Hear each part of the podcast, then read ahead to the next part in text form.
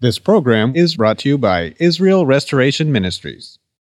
What are you doing Sunday nights? Come join Friendship with God radio Bible teacher Tom Cantor of the Friendship with God Fellowship Church every Sunday night at 5:30 p.m. at The Vine at 9336 Abraham Way, Santee, California. Watch and listen live around the world to Tom Cantor Sunday evening on youtube.com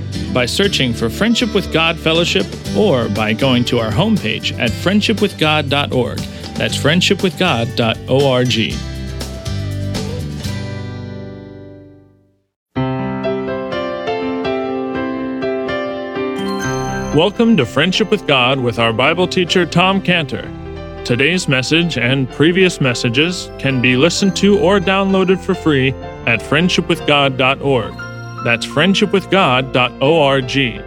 You can also obtain free resources from Tom Cantor and view our online bookstore at friendshipwithgod.org or call us at 800 247 3051. That's 800 247 3051. Tom Cantor also has a daily devotional verse that comes out each day by email and on Facebook. To receive this small daily devotional verse that Tom Cantor puts out, you can sign up at friendshipwithgod.org. That's friendshipwithgod.org. Or find Tom Cantor on Facebook by searching for Tom Cantor and Friendship with God. Now, here's our Bible teacher, Tom Cantor. Okay, let's uh, let's pray first. Father, thank you so much for again word, and thank you for recording these events in history, Lord, that we could benefit by being there through your word. We pray that you would make this to happen this morning in Jesus' name. Amen. First Chronicles 28, verse 1.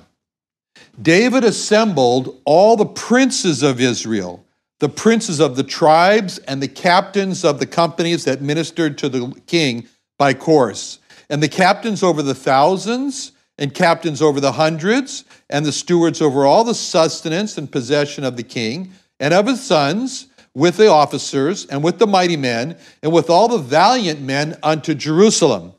Then David the king stood up upon his feet and said, Hear me, my brethren and my people. As for me, I had in my heart to build a house of rest for the covenant of the Lord, of the Lord and for the footstool of our God, and had made ready for the building. But God said unto me, Thou shalt not build a house for my name, because thou hast been a man of war and hast shed blood. Howbeit, the Lord God of Israel chose me before all the house of my father to be king over Israel forever for he hath chosen Judah to be the ruler, and among the sons of my father he liked me to make me king over all Israel. And of all my sons, for the Lord hath given me many sons, he hath chosen Solomon, my son, to sit upon the throne of the kingdom of the, Lord over Israel. And he said unto me, Solomon thy son, he shall build my house and my courts for I have chosen him to be my son, and I will be his father. Moreover, I will establish his kingdom forever, if he be constant to do my commandments and my judgments as at this day. Now, therefore, in the sight of all Israel, the congregation of the Lord, and in the audience of our God, keep and seek for all the commandments of the Lord your God, that ye may possess this good land and leave it for an inheritance for your children after you forever.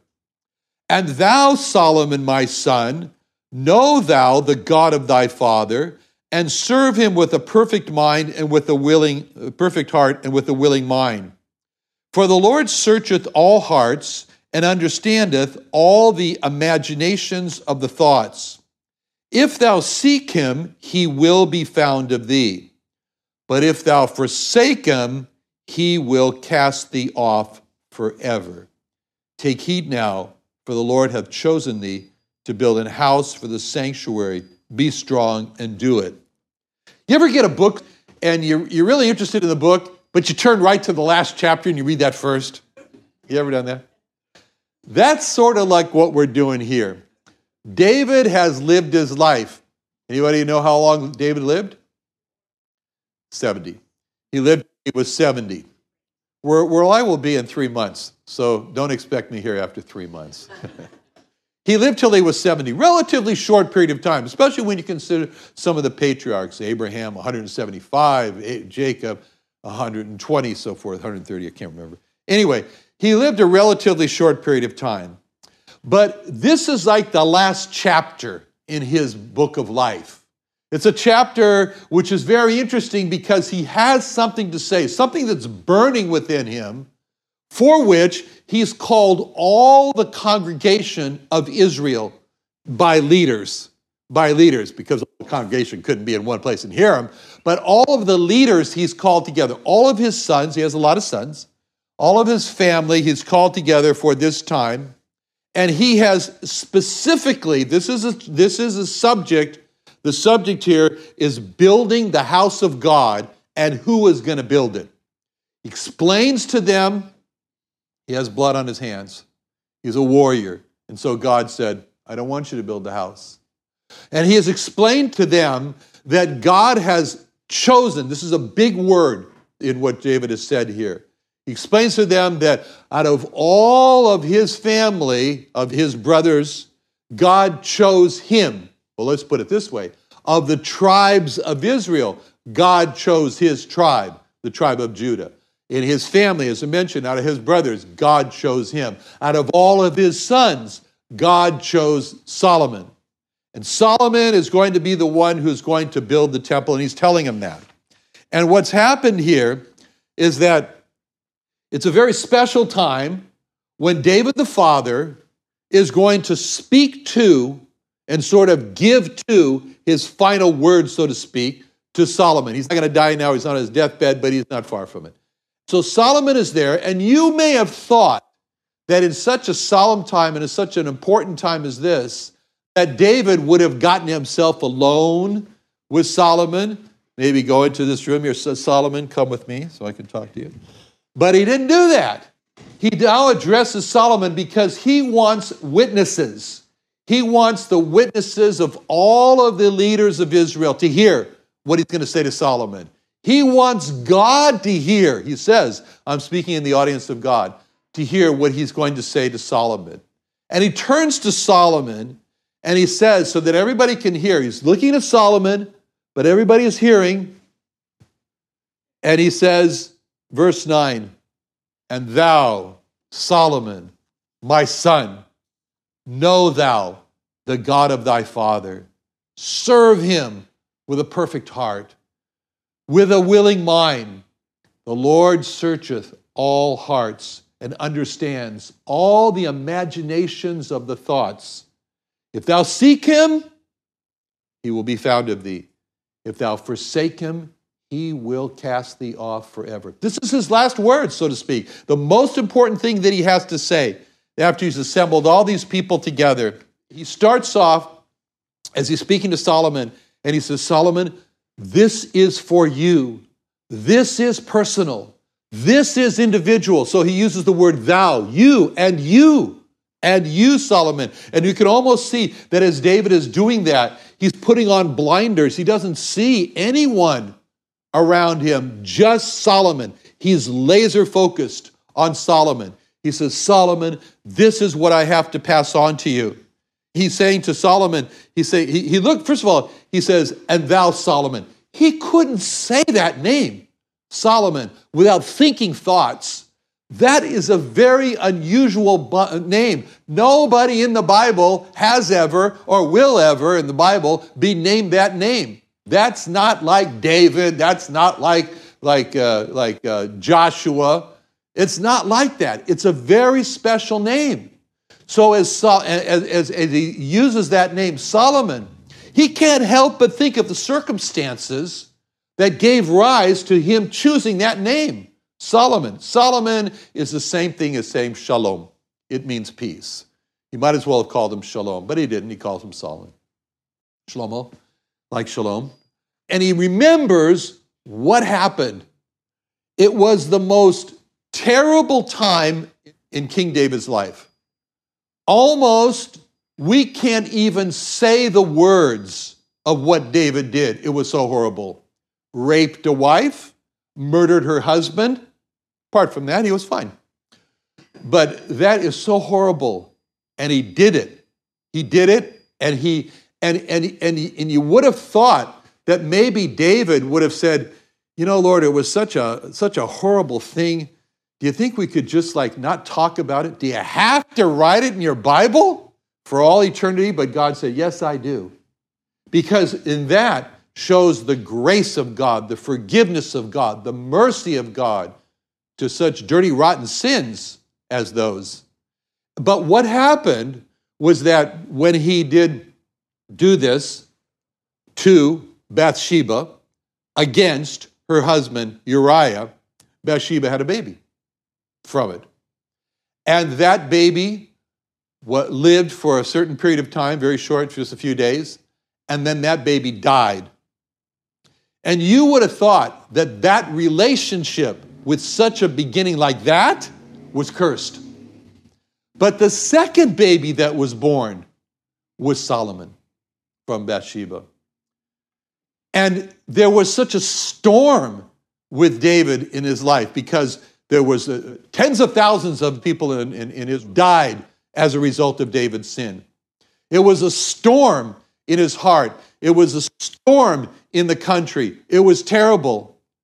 And the first baby died in that storm. But God forgave him. It's just like what God says about Israel Comfort ye, comfort ye, my people. Say unto Judah, the warfare is accomplished. The sins are pardoned, the sins are forgiven. And that's what David experienced at that point in his life. And there was peace with David, as we can also know peace with God through our Lord Jesus Christ. And that peace was so pronounced to David that with the birth of that second son that lived, he named that baby Peace, Shlomo, Solomon, Shalom. He named that baby Peace. He can't help but think of that when he says, and thou, Solomon. And all of that comes back to his mind. It's peace, it's grace as he's remembering this. Grace, he could sing, grace that is greater than all my sin. How shall my tongue describe it? Where shall its praise begin? he, he, he's, he's, he's had a rough life, to say the least. David has had a rough life. There's been a lot of episodes in his life that he really does not want Solomon to repeat in his life. He would just like Solomon, just to, Solomon, I've really gone down the road of some pretty hard knocks and I've learned some things. I want you just to listen to what I've learned. My mother used to say to me when I was young do as I say, not as I do. And so this is what David is saying to Solomon do as I say, don't do as I did in my life. Don't repeat the same mistakes that I made, the same, the same sins that I did. Reminds me of a CFO we had one time in our company called Ed Hodab, who worked for us in the late 80s and early 90s. And Ed had a daughter that was an absolute terror. And every day we'd come in, we'd say, What does she do now, Ed? She always was getting in trouble, all kinds of trouble. And one time, uh, Ed came in and he told us, he said, I sat down with my daughter and he said, You know, when you grow up, you're going to be great, just great. He says, Because you will have made every mistake in the book. oh, you know Ed Hodap. right. So, what, uh, what, what David is doing here in verse 9 is he's planting in the mind of his son. And thou, Solomon, my son. Just Solomon. Now put yourself, we've been in David's position looking at Solomon. Now put yourself in Solomon's position listening to David. And he's hearing, You, Solomon, my son. Very special words from a father to his son. A father to his son. And what he says now is, Know the God of thy father. And what he's really doing there is David is planting in Solomon's mind what Solomon should think about his father. He's planting in Solomon's mind the reputation that he wants Solomon to think of about him, David's reputation. You know, and if after David died, he's thinking maybe in his mind, he's thinking maybe in his mind that when after I die and somebody asks uh, Solomon, tell me about your dad. And he's thinking that if Solomon had said, would say, you know, dad was a great warrior. He started off by killing Goliath. He defeated the enemy of Israel, the Philistines. He just defeated all the enemies of Israel. He was a great warrior. If he had said that, it would have broke David's heart. If Solomon would say, Dad was a great unifier, Israel was the, some of the tribes were separated from the others, and, and David, my father, brought them all together. He unified Israel. All of Israel loved him, and they were behind him. If he had said that, that would have broken his heart. If he would have said, Dad was a great builder, look at these walls of Jerusalem. My dad built those walls. He built Jerusalem, and he built other cities as well, all throughout Israel. He was a great builder. If he would have said that, that would have broken David's heart. Because what David is doing here in verse 9, he's planting the reputation so that David wanted Solomon to say, Dad knew God, and Dad served God with all of his heart, with all of his mind, and all of his will. That's what David is doing here. And so he says, he starts off and he says to uh, Solomon, he says, Solomon, I want you to know the God of your father. I want you to know the God of your father. Now, you can imagine Solomon, talk about being raised in a Christian home. Solomon would say, What? Know the God of my father? Remember me? Since I was born, I've been raised by you. I've been raised all around God. It's God, God, God every day. You know, you wrote the Psalms. Did you forget? You know, you wrote part of the Bible. I'm your son. I've been here. What do you mean, no God? But David knew exactly what he meant because he says, And thou, Solomon, know the God of your father. In other words, David is saying, Solomon, it's not enough that I know God. You have to know God. It's not enough that you've been in my family and by osmosis have learned about God. No, you need to know God for yourself. And that's the kind of advice that should be given to every child in a Christian home.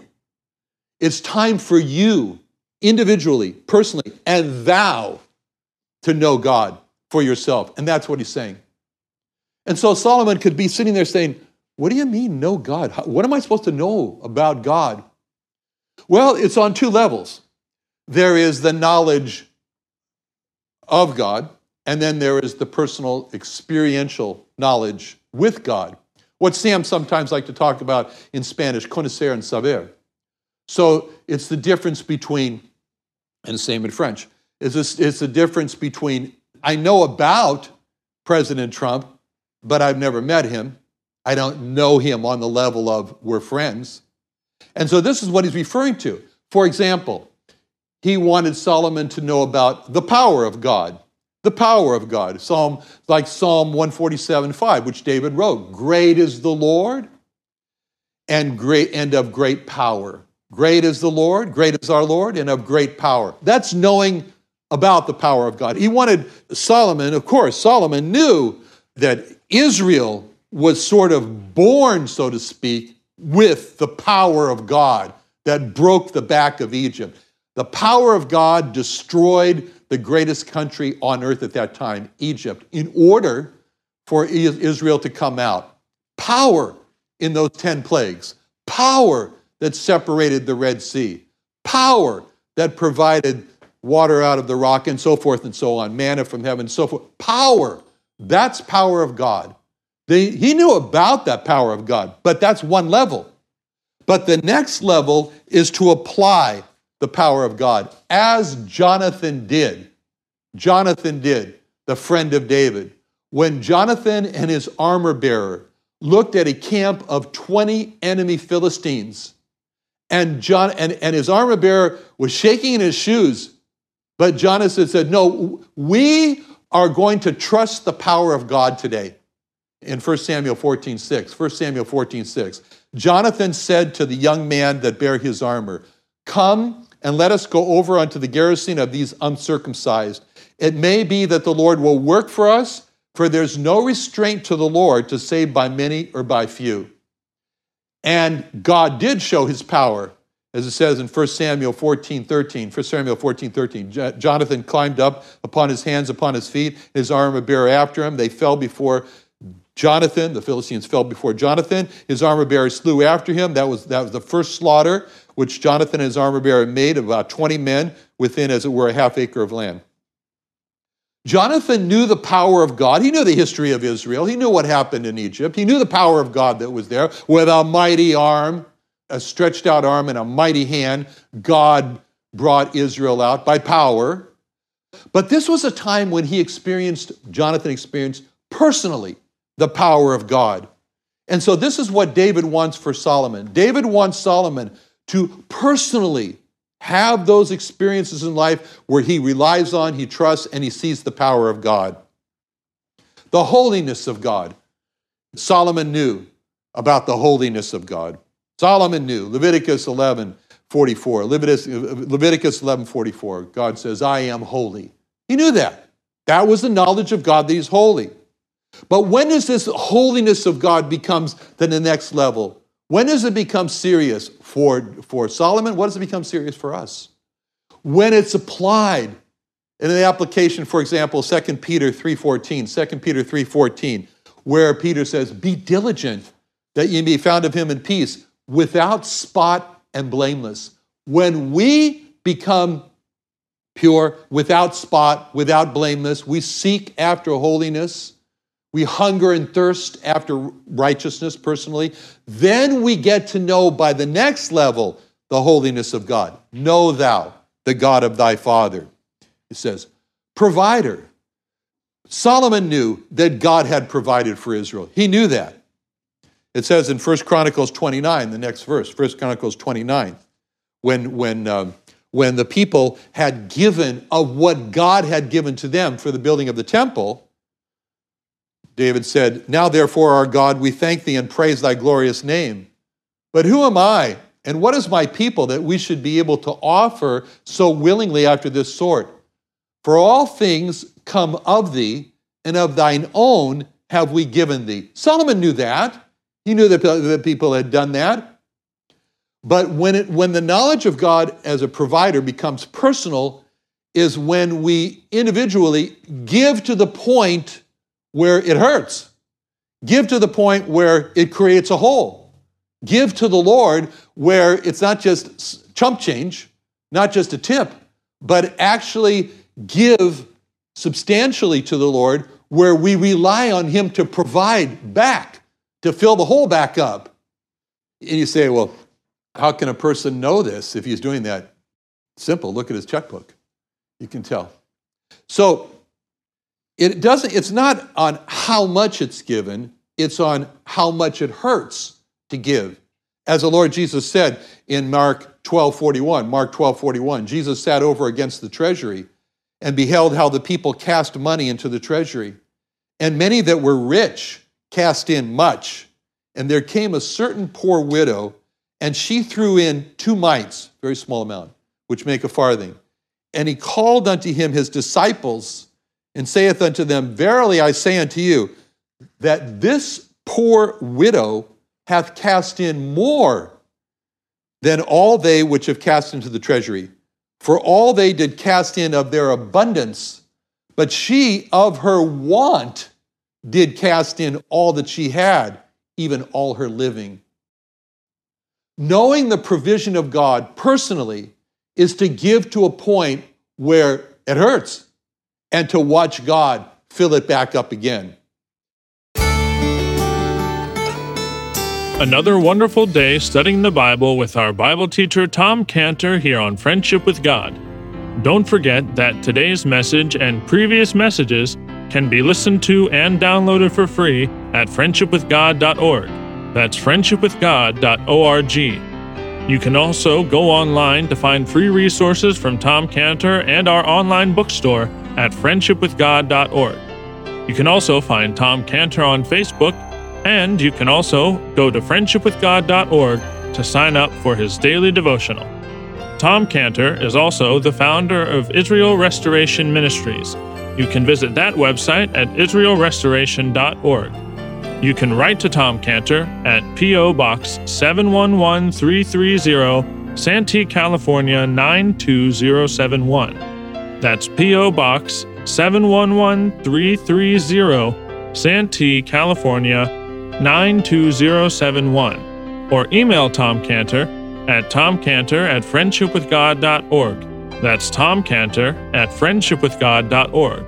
For more information about Tom Cantor and Friendship with God and Israel Restoration Ministries, call us at 800 247 3051. That's 800 247 3051. What are you doing Sunday nights? Come join Friendship with God radio Bible teacher Tom Cantor of the Friendship with God Fellowship Church every Sunday night at 5:30 p.m. at The Vine at 9336 Abraham Way, Santee, California. Watch and listen live around the world to Tom Cantor Sunday evening on youtube.com by searching for Friendship with God Fellowship or by going to our homepage at friendshipwithgod.org. That's friendshipwithgod.org. This program is brought to you by Israel Restoration Ministries.